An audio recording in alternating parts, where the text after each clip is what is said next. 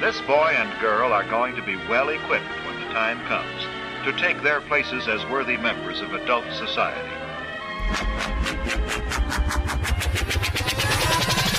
Okay, so we're on now. Let's let's rock and roll.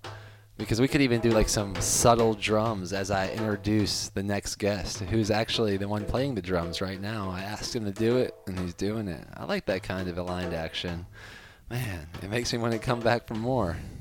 Woo! I feel like a wild boar. This is the year that the zodiac says it's time to be a maniac, like a pig running through the forest. Mm, I hope you adore us. We're about to dive deep. This is my friend Doug checking in from the Hawaii island of Maui. And man, for, I would love to know right from the start how do you know? How do we know each other? I was just going to thank you for having me on, and, and I'm going to thank you as Danimal, as I was introduced to you at Mike Christoski's Conference for Men. Would have been a, maybe 2014 ish. Um, and there was two, it was about 150 dudes there that uh, would have been difficult to meet them all, but a few people heard I lived in Maui and that I was interested in retreats, personal growth, conferences. That's why I was there. That's what I was talking about when I had free time, and that's why I was directed to Danimal of the Raw Bros. And then, sure enough, I think our next retreat was planned in Maui. Yeah. Which is also funny because Timothy, my brother, who you also adore, you were you were just praising Timothy for what were what were you praising Timothy for right before we started this oh, podcast? I was uh, bracing myself for having a conversation with you and miking it, recording it, and I remembered Tim would let me know if I was going off in a story that he, uh, as I put it, he didn't want the responsibility for being expected to keep listening. If he didn't want to, he would just tell me, "Dude, you're off on a story," and you know, I'm not buying in. I don't know how he would put it, but I needed to hear it. So, you know, maybe it was even harsher than that, and I'm remembering it with kid gloves. But uh, yeah, Timothy's good at that. I think Timothy really believes, and I resonate with it. The, the most neglected form of love currently, culturally, is sharing resentments and creating boundaries. And Timothy's good at uh, like. I, I, and also the idea if somebody gives beyond their capacity, they may make the receiver a thief. So I think he values his time so much that if he is know he's known that you're prone to go into long Yeah. like long stories that he Yeah. wants to tell you before you get in the flow. what I loved about it, I don't think he really had a lot of chance to know me yet. I mean, this was in the first couple days, but we were staying at the house. I think you guys were there a lot for a couple days, and um, we were at your retreat for several days. So somehow, yeah, he was warned. But um, I like that about that that interaction with Tim. Yeah, I love a lot of things about Timothy. He's just flying back from Puerto Rico today. Well, um, and, and that retreat, what what stuck out for you? That that was a Raw Bros retreat. So this is before the days of International Tribe Design. This is when I used to host retreats with my brothers on being radically authentic. Yeah. And eating raw foods and being raw and enjoying the raw land and being raw with each other. And Doug, you came So I was interested in retreats around pushing one's edges and exploring what else is possible from the standpoint of um, doctoring up my own life that began to feel stale or shallow. And so you had the raw bros going for some time, and you just sort of introduced it into this conversation with some of the depth and breadth, including raw food. I didn't know anything about it, but it was coming to Maui. It was a retreat from a guy I met at a conference that felt like me pushing my edges, going to a men's conference and finding out what kind of retreat you were going to do. Um, interested me even before I understood what it was, but the raw authenticity was the main idea that I grasped. The raw foods I didn't even realize was previously part of y'all's self identity because I think that was a earlier chapter. Um, but the raw honesty was what I was experiencing in other, like encounter groups is a term that comes to me from high school. I think one of the um, interesting things in the 70s that all the art classes is where they pulled us together and did some psychology on us. That's too vague. I won't leave it at that. I mostly remember being told to, or we draw numbers, and suddenly this blend of four classrooms was redivvied into seven clusters of 11 people or something, and we each were given an assignment. Here's 30 items. You're on a raft. You're going to run out of buoyancy if you keep this crap. So, what do you want to throw out first? The broken cell phone, or the mirror, or the, you know, the the lighter?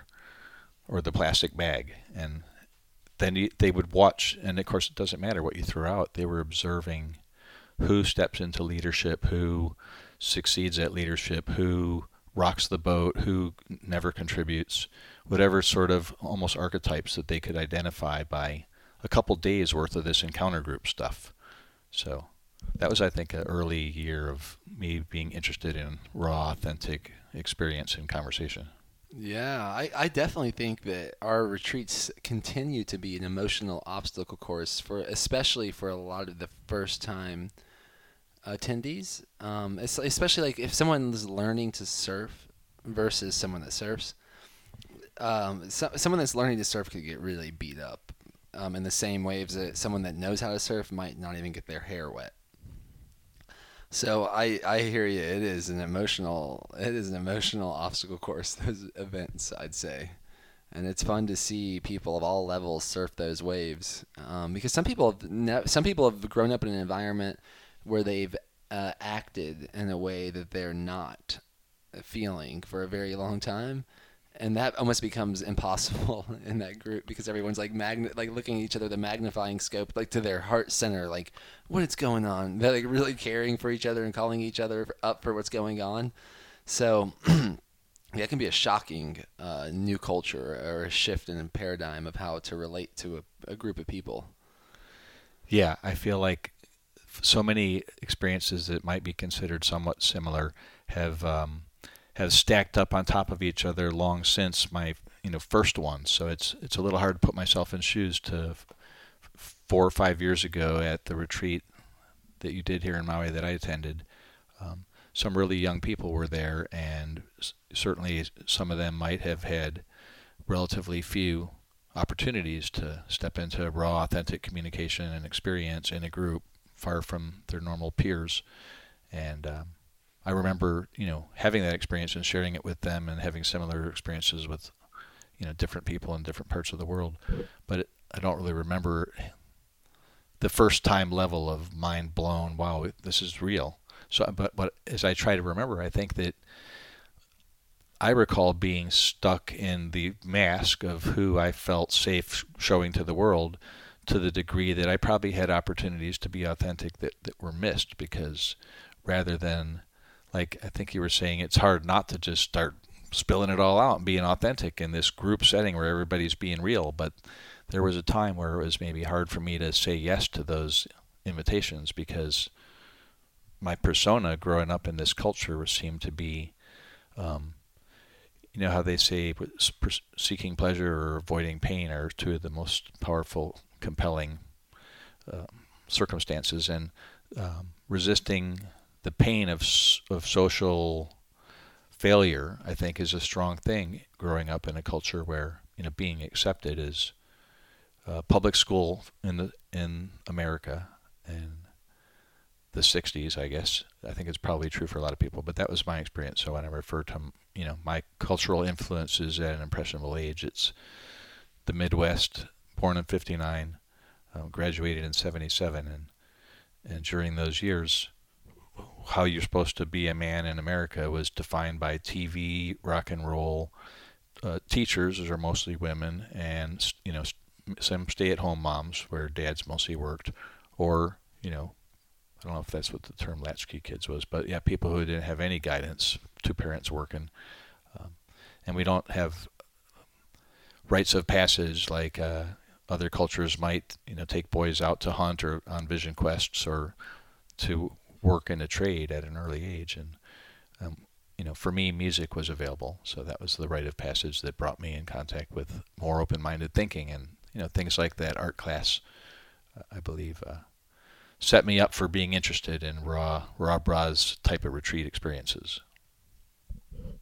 Nice nice. Yeah you have I imagine we could go down so many rabbit trails. Um, it's it's it's easy for me to be comfortable in your presence, and I'm imagining it's because you've been uncomfortable in a lot of situations in your life. Like you've put yourself in like fun, comfortable situations on purpose.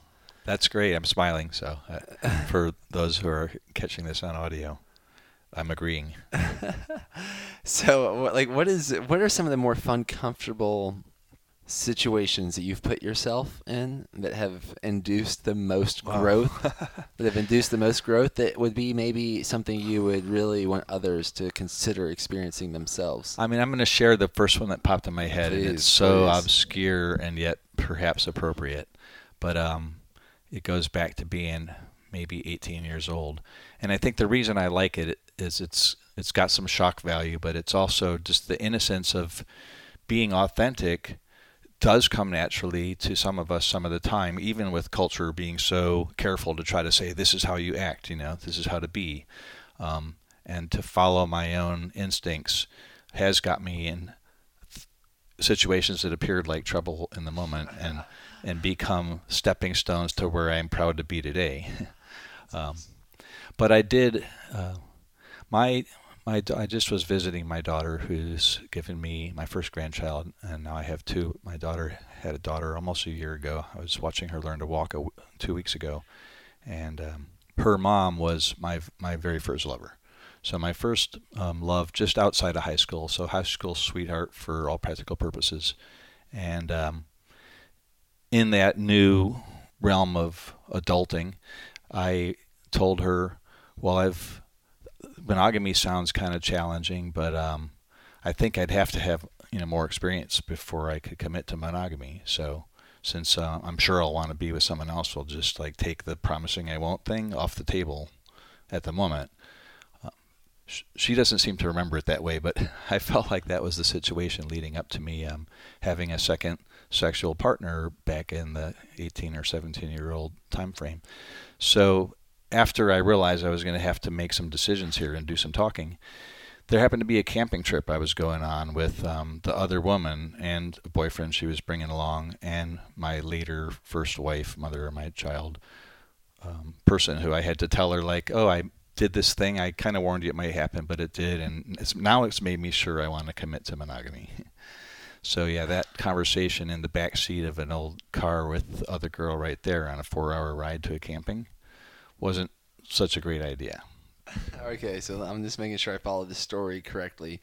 I, I didn't. I, there was some sort of confusion that y'all were in a monogamous relationship or not. You had a, another relationship with another girl that has a boyfriend, and now you're driving four hours with a girl that you had that sexual encounter with with your girlfriend. Right, and and spilling out the, like saying, "Hey, I need to be honest about this because it's going to be uncomfortable, but we got to get through it." So Nice, here it is. nice. That's I bet that's something a lot of people can relate to. Is that so? Basically, if um, I, I first like I, I'd like to admit I, I actually don't even want to care to go down the rabbit trail of my opinion on monogamy or polyamory or affairs.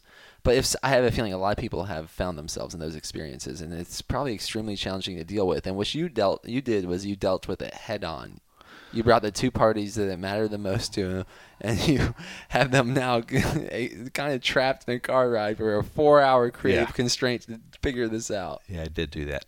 I don't think I warned um, either of them, I well, I don't think you warned either. It was unclear if they if you warned either one of them beforehand what you were going to do either, which was part of the issue. It sounds like. yeah, I think. I mean, rather than spell out the details of it, I think the more um, significant part is how it's repeated itself in my life to have faced things head on when it realized, um, you know, it's, I don't approach many things with intentionally hiding anything, but if you painting yourself in a corner is a good metaphor because sometimes you're just looking down and you're working and suddenly you look up and it's like oh this wasn't as planned as well as you know the the backing up view hindsight is 2020 so jumping out of a situation where you've painted yourself in the corner something might go awry.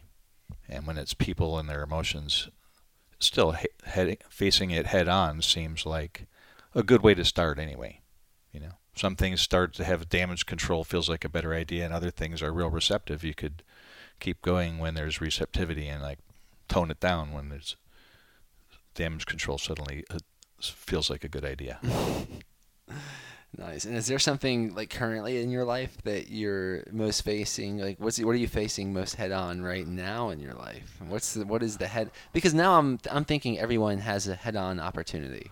right now. There you or go. or we could call it a heart on opportunity. Like we're gonna, you're gonna, are you gonna get a heart on for this? a heart, heart on, a heart Um, on for this. So what do you have a heart on for right now, or uh, that you get to face head on? I'm pulling the plug on uh, 22 years of entrepreneurship right now, and I've I've realized as I've evolved through different phases of uh, even there was a moment of being a partner, sole proprietor, partner, LLC, filing as an S corp, you know, employer with employees, payroll, and then back into sole proprietor, LLC, and now I've realized I just want to um, close the books on that 22 year run, but still be like gun for hire to do things related to my in my wheelhouse under my social security as a freelancer. So my 22 year business of making signs had felt like a box I was being limited by. While at the same time, because I went all in for quite a while on that, it's just become my sole revenue for those 22 years. Um, so this year, that's going to be forced to change. Potentially somewhat of your identity, in a way, like how you identify with relating to life on a daily basis and where you're focusing your energy. that was so true a few years ago that I, um, you know, answer it with the qualification. I've, I've backed out of letting that be my entire life, but, but it certainly almost became my entire life for the better part of a decade, and it's still, you know, my the business part of my life that I'll feel a sense of.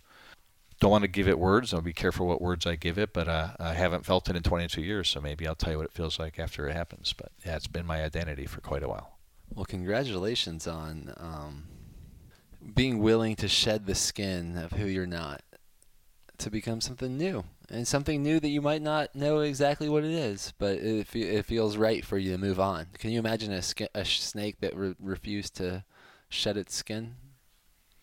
So I think you're like uh, in tune with what your being wants, and I'm excited to find out where this leads you as well. And I, I find it fascinating, like the sign maker element.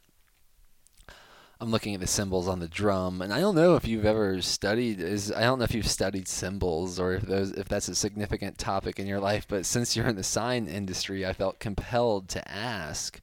I, I just I find it so fascinating. I'm imagining that some people might this is where some people might tune out, and if that's you, I would say pay more attention. I want to know about it's, uh, it amazes me. It amazes me of how a symbol such as a cross or a, a certain type of star or even words words are just symbols stacked in a way can evoke so much emotion in people It's like a laser. It's like laser focus. For somebody who, you know, I love your brother for telling me when to shut up. I realize that less is more a lot of times. And so, same reason TED Talks are popular. And as a designer, you know, you could spend 100 hours building a graphic that could say a lot in an instant. And so, behind the less is more instant, you might have to craft very carefully. Uh, You know, you might have to invest in finding which less is more. But um, in in graphics, if you can just keep working with something, if it's a logo, that's the kind of graphics I'm mostly used to. So we can look at graphics on a drum, and and I can imagine the fine art experiences I've had. But um, I guess for the point of what I wanted to share was that I think when you talk about the impact a graphic has, um, symbols I think was your word. So that kind of led me into comparing it to logos, which could even go into Greek words, but not with my help. So back into what I know. Um, I said laser because it's like a lot of effort can go into finding the impact that you're looking for, and if you're in a in a commercial artistic challenge, it might be uh, conveying a brand that's either comfy and cozy, warm clothes for cold nights, or it's like cold steel accuracy for some tech gear or something. And and then you have the name that they give you, and it might be their last name, and they might have a warm fuzzy last name, and they're selling tech, and you have those are your design challenges. But you just have to work on laser focus on what the symbol really needs to communicate emotionally and appeal to their commercial interest in your product or service if it's that kind of thing or symbols are even used to lead revolutions any come to mind that you're the most fascinated by uh, revolution I'm going to go with uh, the Apple corporate logo because it's a corporate entity whose logo certainly has a lot of impact, and where corporations can obscure with governments, which can then obscure with um, uh, socio-political sort of global concerns spanning, you know, economical and religious and and every other sort of area of our lives. Um, that's kind of my way of not having to pick, not have to just say the swastika, for example, because I think it's it's a broad concern rather than a, than a specific one. That um, that there are a, a lot of arenas where radical um,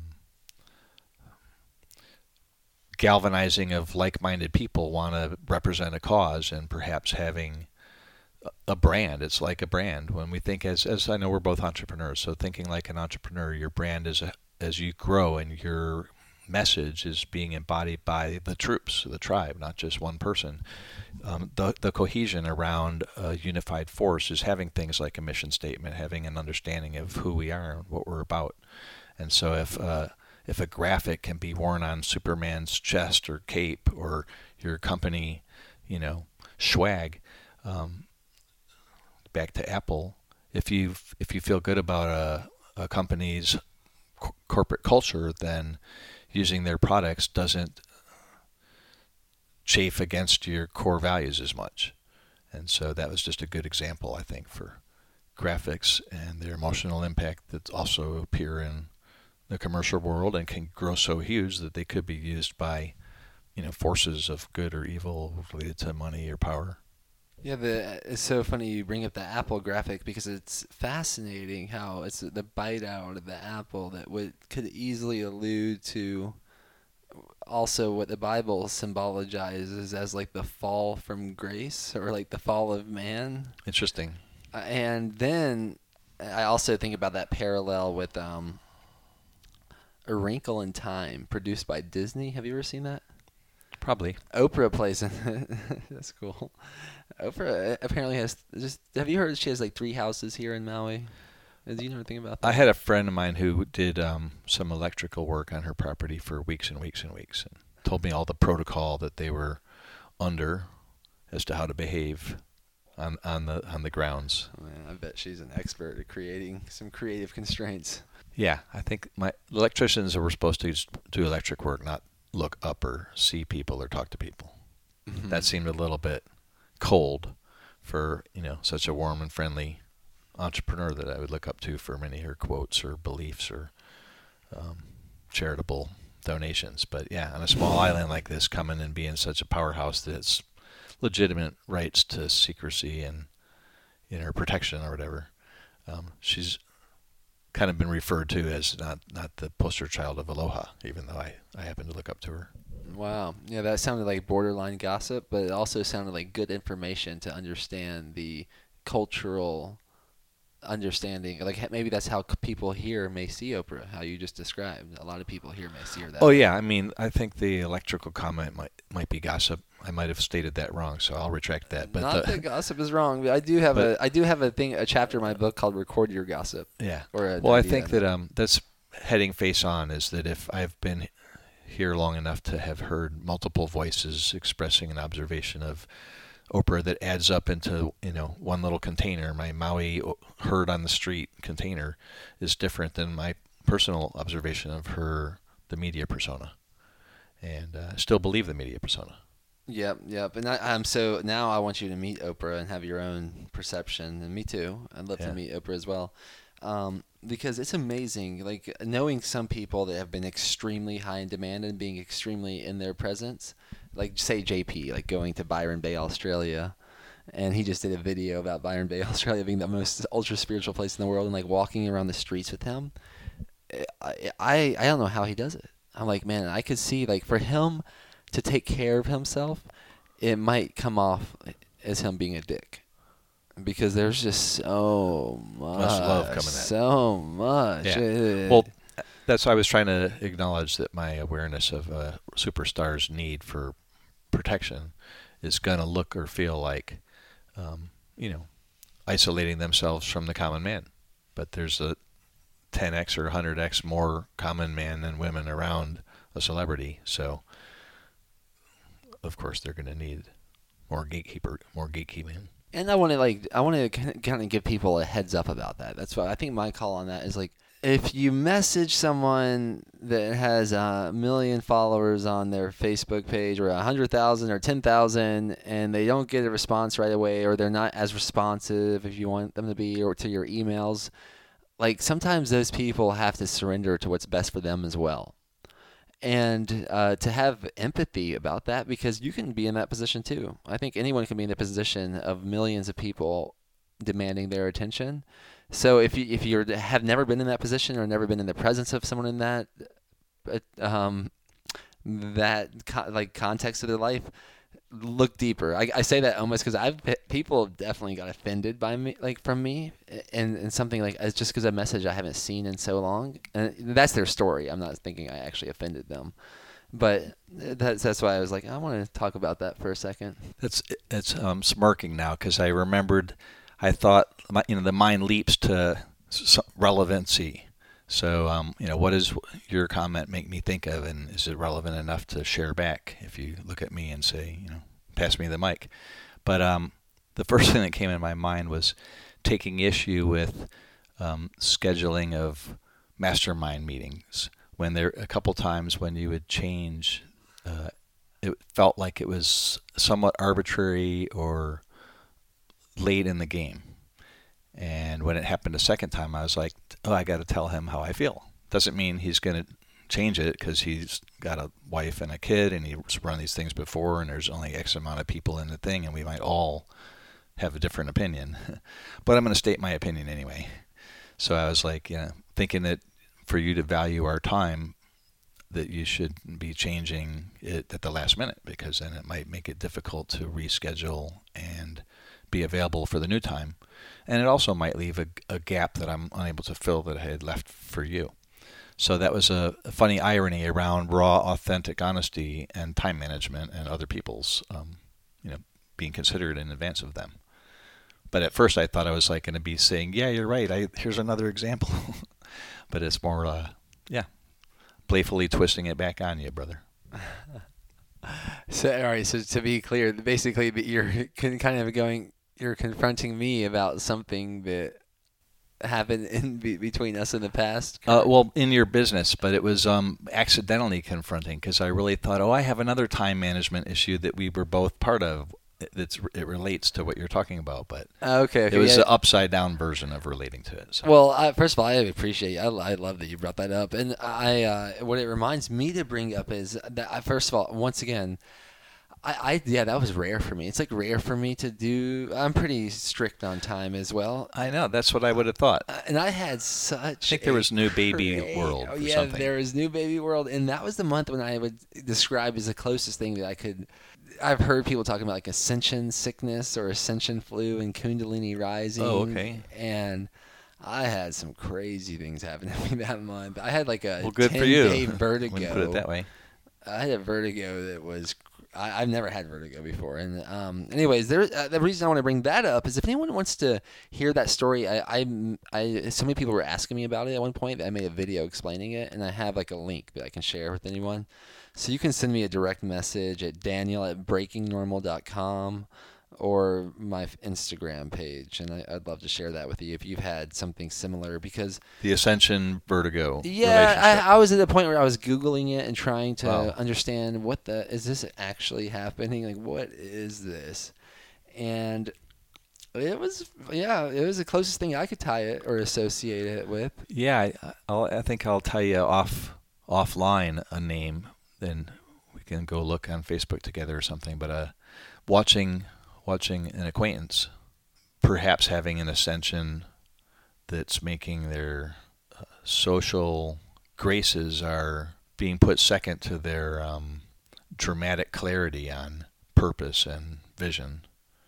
So, like ruthlessly clear on on, on this person's life to the point that it make other people like want to Baker act my friend, but my friend is sharing so much clarity, it's kind of hard to turn off the feed, even though there's a lot of content, because it, this friend seems to be getting a lot of rapid downloads that feel they feel pretty clear. It's just Can like you give us an example? Because now this is so vague to me. I'm like, can you, like, uh, Well, I told you- examples of what. maybe we you should say yeah if it needs to be off camera. Let me just change the subject because if that's what I want to do, then maybe that's what we got to do for you, me to satisfy your curiosity. Oh yeah, so this is an offline topic. Maybe, you know, it's Yeah, out what of a res- teaser. What a teaser. Uh, well, how can I like respect my friend's privacy and still answer enough questions to? Yeah, uh, no pressure. No pressure. I, I, I think there might be a way you can just Well, here. make it all anonymous. So it's I, I got the perfect segue. okay. nice. So I told you something that um, besides going to your retreat in Maui, which we've told today's podcast audience that um, after I met you, you came to Maui for a retreat, and I live here and was at the retreat. And uh, in addition to that, then I've had the mastermind, which I alluded to a minute ago. So in that mastermind, um, I made a lot of great friends, just like in the retreat. And um, one of the friends offered her network, or at least the other people on the mastermind. I forget how whether it was offered in that group Facebook page, but it was offered uh, that she would help people to launch their first Facebook Live. And I said, "Yeah, help me." You know, I thought it would be just some like empowerment, like motivational speaking, and you know, like goal setting tools or whatever. But it ended up being like, "Come on, just do it today, now, with no plan, right after we hang up." And wasn't the first thing she said, but by the end of the call, I agreed to just do a Facebook Live without knowing what I was going to say. And so why I'm bringing it up now is because what I ended up saying was, uh, I don't like that I've compartmentalized the reach that I have through social media um, into people, you know, friends or family and or friends in real life or customers of my business for the last 22 years or peers that are in the same trade that I know internationally from you know traveling and connecting with other sign makers. So I've had these you know areas of my life that I've met you know 100 or more people that I've made a pretty good connection for um, staying in touch with through Facebook for example and uh, and private forums about sign making or but to to f- put my voice out into the center of the room and not want to filter it to dumb it down to like well I'd be a little more raw with my friends at Burning Man, but if some of the customers for my business are in the same pool of who reads my Facebook shit, then I'm going to dumb down the Burning Man shit to be like palatable to people that might walk into my business tomorrow, you know, with nice shoes on and an aloha shirt, wanting to trust me with their money. Um, and I don't want to do that anymore. Basically, that's what I told Ashley in the call with her about um, doing a Facebook Live because we were talking about different ways I want to show up in the world besides just how I used to. Um, and and then the threat of if I if I get my meal ticket and my you know put gas in the car, uh, my expendable income from sign making, then I want to treat that revenue stream with with respect. And and if anything that might shut it off because I'm confessing that you know I don't live and die for signs. I actually go to Burning Man and I want you know more spiritual experiences and probably take you know plant medicines again to to have that because I don't feel like I'm complete. On really looking at this world we live in. I for a while I was looking at my recreational explorations of life instead of getting a job for so long that I finally felt like I'm out of balance. I got this freestyle and lifestyle down, but this whole commercial capitalism thing, I thought the shit was going to hit the fan from high school till I was in 30 practically, and I finally thought, well, if shit didn't hit the fan, maybe I should see if capitalism can work for me instead of avoiding it like the plague. But you know, for me, it's kind of run its course again, and I want to go back to being an authentic, unified personification of what is true for me, and to share that publicly is that's kind of the new leaf that this podcast is really um, pioneering, following up Ashley's encouraging me to go live a couple months ago, where I said some things that I definitely wouldn't have normally said when a customer might be listening and just things like I want to wrap it up with this business. I want to do other things. So that's what's that's what's real for me right now. Awesome, awesome. That's great to know. That's great to know. I mean, I wanted you. So you're. It's like you're. This is such a theme. I literally do these Captain Obvious sessions, and if so, anyone is is interested in taking me up on that, it's like an hour long call or video chat where I basically call the other person up on any potentially obvious obstructions in them uh, living the life they're saying they want to live that other people may be not sharing with them for other re- any for some reason, whether because it would come off too harsh or whatever it is. So I just uh, go head on with them. I confront the elephant in the room, and we keep going and keep going and keep going and keep going until there's like a that sign of clarity. And that's pretty much what I usually. That's the pattern. The pattern is that people are not. They're they're they're the heaviness. They're done with the heaviness of hiding and they're done with acting like one place in front of their wife, and another place in front of their parents, and another place in front or their spouse, another place in front of their parents, and another place in front of their kid, another way in front of their kids, another mask in their church, another mask in this club, another, and I'm like, and they want to start embodying who they are because they have these glimpses. They have glimpses of who they really are, whether it's like when they go out karaokeing, or whether they yeah. go out hunting, or whether it's they go out for a plant medicine ceremony, or or they go surfing. There's like a glimpse of when they feel the most alive. And it seems like the people that want those Captain Obvious sessions are at a tipping point where they really need like a, someone to shove it in their face and be like to say whatever's holding them back to get in the back seat because they're taking over. They're like they're they're letting their passion guide their way, regardless of what others think. And that that reminds me now of like people that are on social media. They're quiet. Now you kind of illuminated a reason. I'm like, oh, maybe one of the reasons those people are quiet on social media is because they have different personas for different social fields, and it's just too much for them to even show that socially. And that, hmm, I don't know. I, I trust that there's a better way, and I, I I feel better when I'm more myself, regardless of the environment.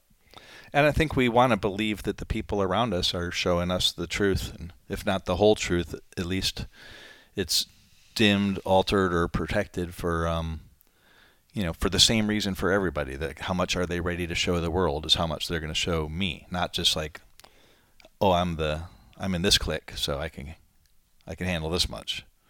Know, I want people to be real with me, and uh, I want and I would expect them to want the same. Yeah, what you just reminded me is a little bit of gang activity, whether it's a good gang, um, like at the 4-H club, or whether it's a more rougher gang that is a lot of people find them i think in their gangs uh, whether or their tribes or their families or their whatever the group think group is. Yeah they I, I think when they leave that it can be extra challenging like if, if you want to know if you're usually hanging around groups that are more based on thought versus heart when you leave your group is it very easy for you to acclimate to other groups because I think when someone's coming like from a heart-based frequency and they're not they're acting in a way that's authentic to them and not seeking approval, that they can almost fit in anywhere. They can create a group anywhere. For someone that it's like literally Oh, that sounds perfect. I get it. Yeah. Literally trying to find a group that'll just like they can agree on one thing. Like, and I and I, based on my last podcast, I think raw, like veganism is one of these, and many religions, many religions are one of these things. If there's a strict set of rules that we can all agree on, then we're very clear on how we're teaming up. And it's like this. That's to me more of a, um, a group think. Yeah. And a heart think, a heart sync would be more like, I don't actually know if I believe the same as you. I actually don't know exactly what I believe, and I'm willing to figure it out and tell you about it both of them sound like what I was going to reflect back that I agreed with you, but it sounds like a duality when you're saying it to me, and I was I'm not seeing the split yet, but I do feel like um, feeling safe to not have to choose a path and genuinely be interested and curious about a variety of other people who are saying, "Oh, I'm a Buddhist, or I'm a Catholic, or I'm a um, Jehovah's Witness, or or I'm an atheist." and and I don't have to pick one of their camps in order to genuinely engage with them and say like I mean I was born a Christian and I didn't like sign a paper saying I'm not one but I decided that a lot of it seemed parable-ish rather than eh, you know fact for fact letter of the law born of a virgin mother is the the first big hard to swallow one for a scientist so if I decide well I don't have to pick yet whether I'm sure of all that then I could just go ahead and get born and bred as a Christian for another decade or so. And later, when I wanted to like hear about other stuff, I didn't I didn't feel like I was uh, so much allegiance that I couldn't open my mind to being genuinely curious about other things. So I guess that's feels like it's sort of straying, but on the topic of you know wanted to genuinely hear what people really are instead of have a different mask for which group you are, not being. Well, yeah, a lot of people there. I mean, a lot of those groups. So when I think of the Christian one, of if someone's lukewarm, like I, I remember people regurgitating verses around the idea when someone's lukewarm, they'll be spit out, and like being lukewarm is the worst. So then people are incentivized by these their beliefs around these ideas to not be lukewarm. Has anyone ever confronted you with that from the Christian world, being like, you can't just be lukewarm about everything. You gotta Well, be make a decision, man. The closest thing to that is that when some people would try to convert their friends, um, and other people would be like, "What the fuck? I thought it was like live and let live," and I'm like, "No, that may be your religion. Ours is like we're supposed to convert you. That's what I'm signed on for and believing in this Christianity thing." So I'm like, "Oh, okay. Well, you know, I didn't, I didn't read that far ahead. I was still on like, okay, my parents told me to go read this stuff, and I haven't necessarily found a better book, but I haven't necessarily read all of this one either. It's metaphorically and realistically. That's where I'm at with with that deep topic. Ah, cool. I was wondering though, has anyone ever came at you with that way? Like, Sp- specific. Well, I think like the whole must- religion is that lukewarm's not an option. It's like it, yeah, you must accept Jesus Christ as your Savior. and yeah, go out and preach it too. So I see. My iteration was more that you have to believe that. That's what I was more. My culture, from a lot of my teenage years, especially, was revolved around like that one must believe in Jesus Christ as their Savior to be spend eternal life in heaven. I, the evangelical part felt more optional, but this is probably why there's so many different iterations of the Christian religion. the religion. evangelical part felt more optional. You mean like to go out and preach it yeah, to other people? Yeah, yeah. Oh, um, But there was this pressure. There was like this subtle pressure. Like, yeah, if I was an really acolyte for a this- while, so I was already getting into you know the other side of that that aisle. That you were a what? An acolyte. What's uh, an acolyte? Oh, and, I was in Episcopal church, okay. and so they had different roles where you could wear uh, what do they call them, like a cassock. so you were geared up, like Yeah. part of you were playing part of the culture. Like, Yeah, I went into the Christian church as a um, uh, from birth, pretty much. but then I grew up as an adolescent, serving on occasional Sundays where I'd hand the wine to the dude, and he'd mix it with water, and and I never was the guy giving out the um, the bread. bread and wine. But that would have been the next logical step if I stuck around. And um but I ended up like suddenly I just wasn't for me. And I just I didn't be like fuck this shit it's like worse than I ever thought. I just was like I don't want it anymore. Yeah, I find that interesting. I guess some people are triggered by it because maybe they allowed their beliefs around it to subdue who they really were, and they end up resenting it. Because sometimes I'm like, man, even ultra spiritual people seem to be like the Jesus word, Jesus and Encinitas. That's like a kind of a dangerous word to say. Yeah. Like, it, it, depending on how it's used. If it's used in the traditional, like Southern Baptist, evangelical Christian context, that could definitely that would be one of the more challenging social words I would say to say in Encinitas, which is a very spiritual place. So I find it fascinating how that's another topic, another time. I just want, Yeah. wanted to bring it up. I, I love I love people that evangelize. Like um, my last guest, I would consider her an evangelical vegan, and she kept evangelic uh, evangelizing about the message that I did not agree with, where I kept disagreeing with her, but I was so happy to hear her express her truth. I found my thoughts wandering to where the topic of spirituality intersects the topic of me being your guest in January of 2019, and I and I thought of a little anecdote I wanted to share. So, I just came back from uh, visiting my family, as I've mentioned to you, meeting a couple grandkids, and and mostly you know spending some time with my mom, who's going to be 91 in less than a week, um, or just about a week today. She'll be 91 on. The seventh, so a little over a week. Uh, but I'm back, and I came back, and I had scheduled a 10-day silent meditation retreat. That because I'm also having a birthday on Saturday, which I had mentioned to you, and I had been booked to sit in silent meditation with a group of some friends and some just awesome people that I would eventually feel like were friends. But for 10 days, not even making eye contact or talking in in my own tent when I wasn't meditating or doing yoga. It's like a vipassana, but with yoga. So here in Maui, K-Pasana, kpasna.org. But um, one of the real powerful experiences I've had that brought my meditation practice into many, many more hours a day, several days in a row, while ex- experiencing noble silence, which was I wasn't journaling, absorbing any kind of content. I surrendered my phone to them at the beginning. The, the first one I completed was a six day course. Um, I've attended as a server, volunteering in the kitchen and helping in other ways, and then getting to, sit through meditation and yoga sessions for two or three days. But this would have been 10 days that ended right about today.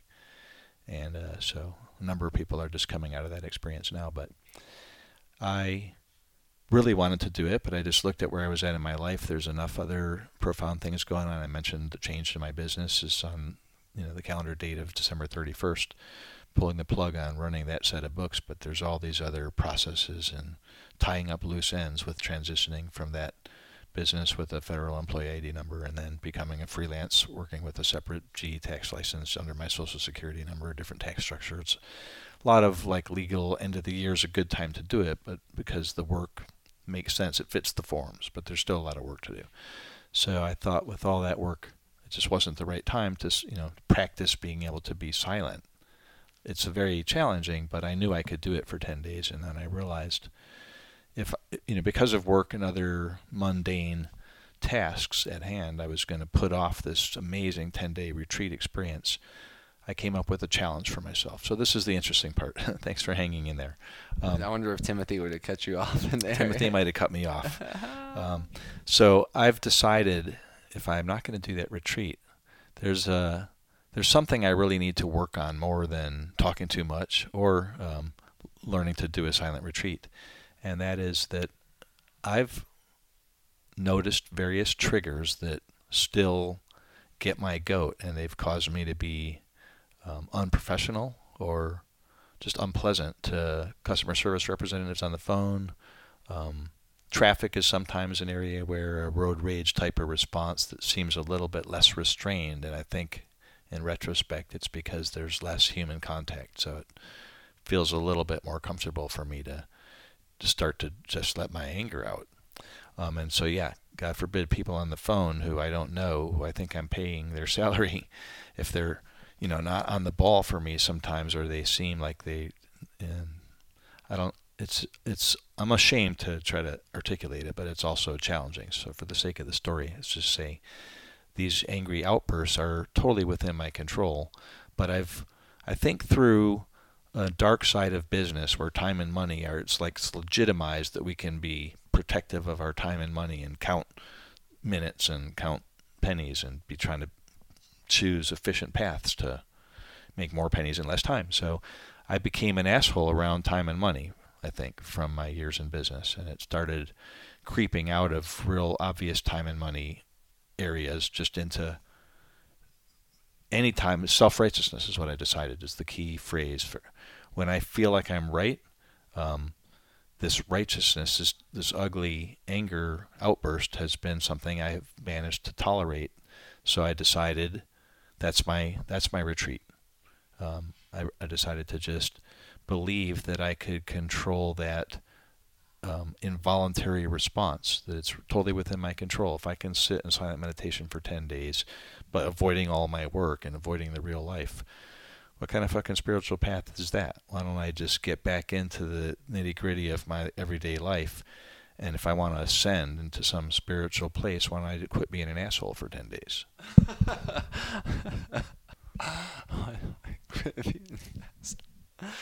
so, Timothy, if you hung on till the end, um, you know, I hope it, the impact was worth it because that's a, that's a real realization. It's uh, more than a story. That's really what's going on for me is owning that shit.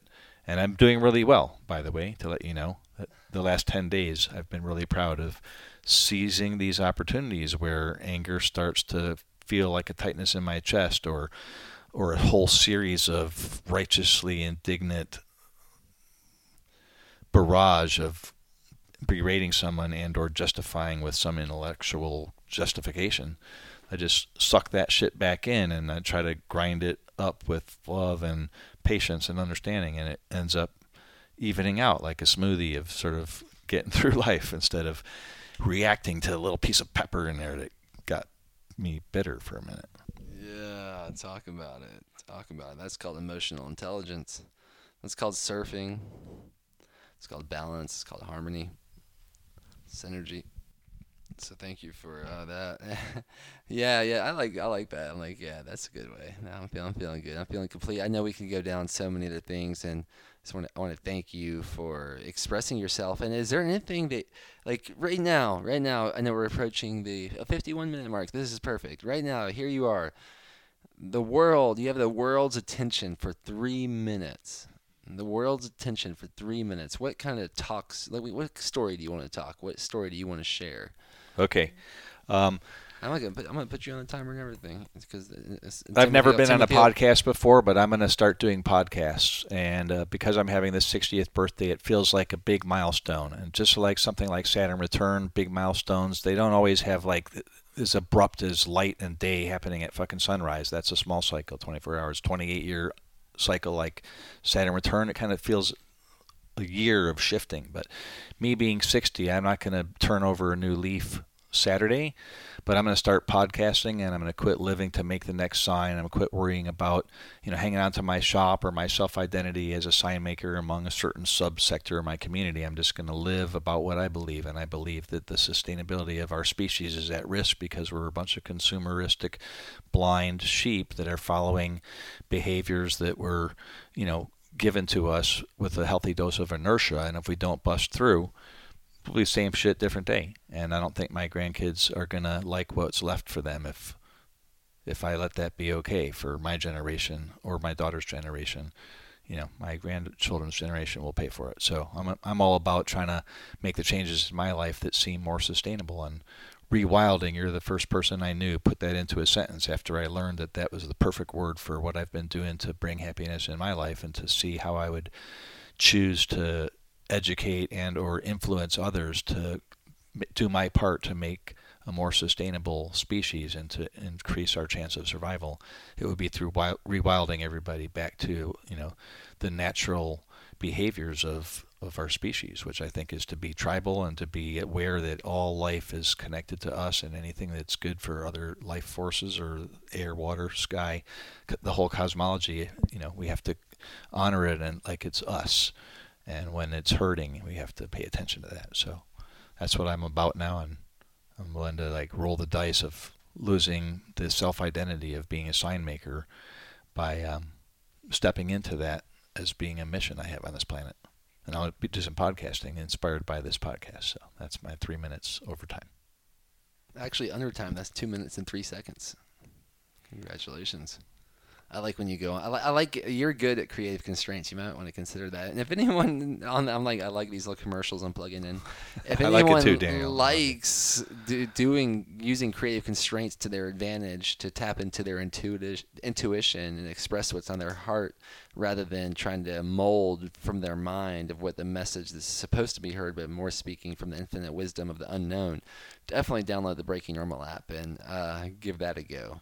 It's currently working for iPhones, um, soon to be working for other devices and upgraded. We're in the um, his process. creative constraint means for, you know telling me I only had three minutes and me deciding to distill a message that I didn't want to lose the the big hurrah. So I was forced to try a different approach. And in case people didn't know what constructive constraints meant, I felt like your Breaking Normal app did teach me the power in that, and you gave it me a shot to do something in three, and I made sure not to miss it because I've missed it with the app, and I know how that feels. Nice. So, so I want people to know about that. And depending on when this is uploaded, it's probably free right now. So download it, and we can all play on there. And then Doug, keep breaking normal. I'm excited to hear your podcast. When should we expect it, man? Let's give yourself a creative constraint. To me, this is how this is how things get done. This is how a dream becomes a reality rather than like doubting and delaying is by deciding. You've decided that you're going to do a podcast. Then you d- then you give yourself a deadline. So when's the podcast going to be produced by? And then you're willing to declare where you need support. Okay, I got it all in one. Are you available to do be my first guest tomorrow?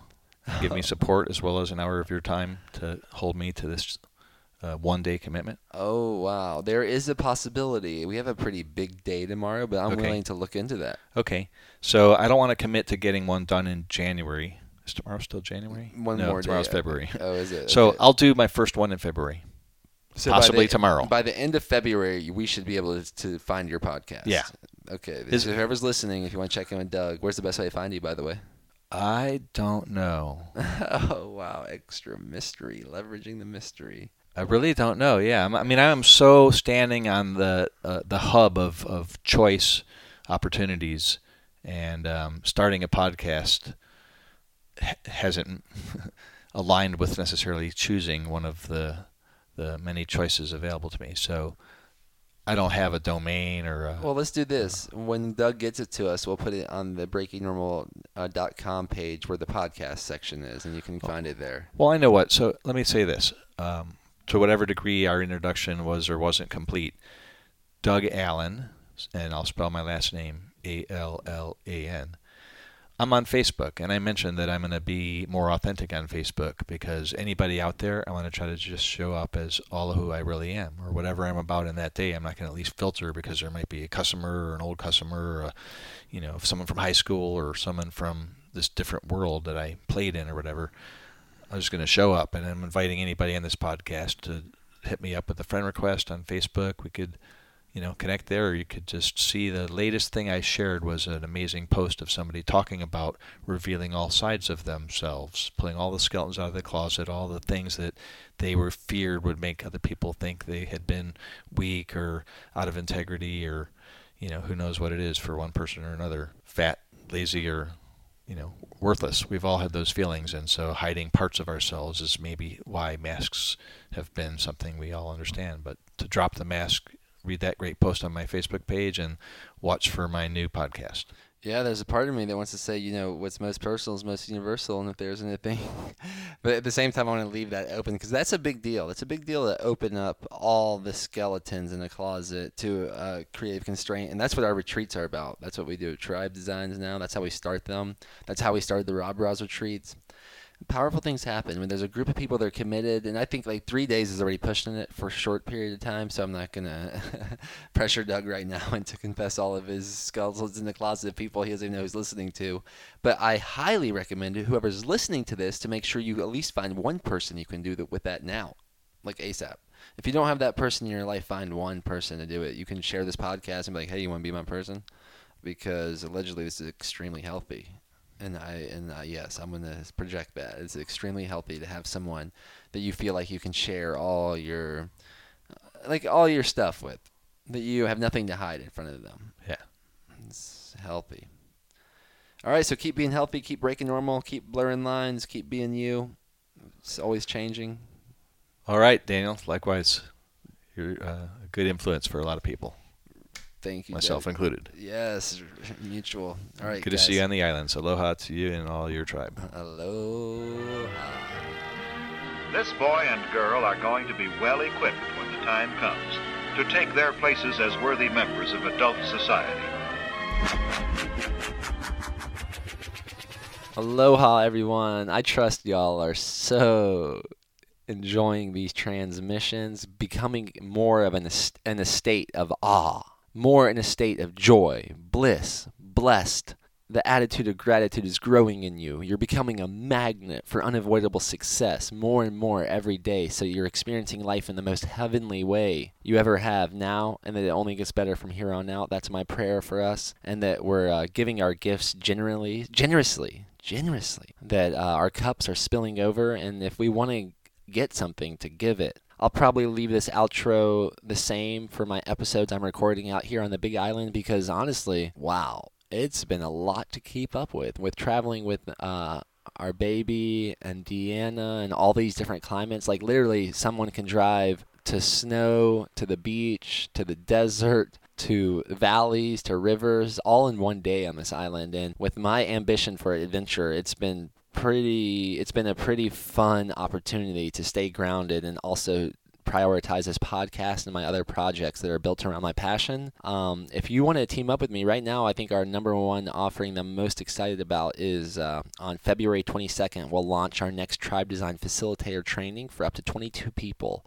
And that will, uh, that what that looks like is a month long virtual training. It's awesome, life changing. I mean, if you're attached to seeking affirmations for your limitations or are you looking to surround yourself with people that don't hold you accountable to your highest, it's probably not for you. But if you're ready to go all in on your dreams and start living like today is the best day ever, and we're not sure how many days we'll have, but we're willing to go all in in the meantime, this is for you. If you want to cultivate the art of being able to design a tribe wherever in the world you go, that you just become a, a magnet for connection and that you understand how to connect people even if they don't agree with one another, able to uh, basically be a catalyst for heart sync over group think. If that's something you're looking for, or being able to re- facilitate retreats that get you paid to share your passion in a way that feels good, it makes like money more clean, in my opinion. I think a lot of people think money is dirty because they're trading their time doing something they don't want to do to see numbers move on their screen. And that's one of those moments I would ask you to ask how much is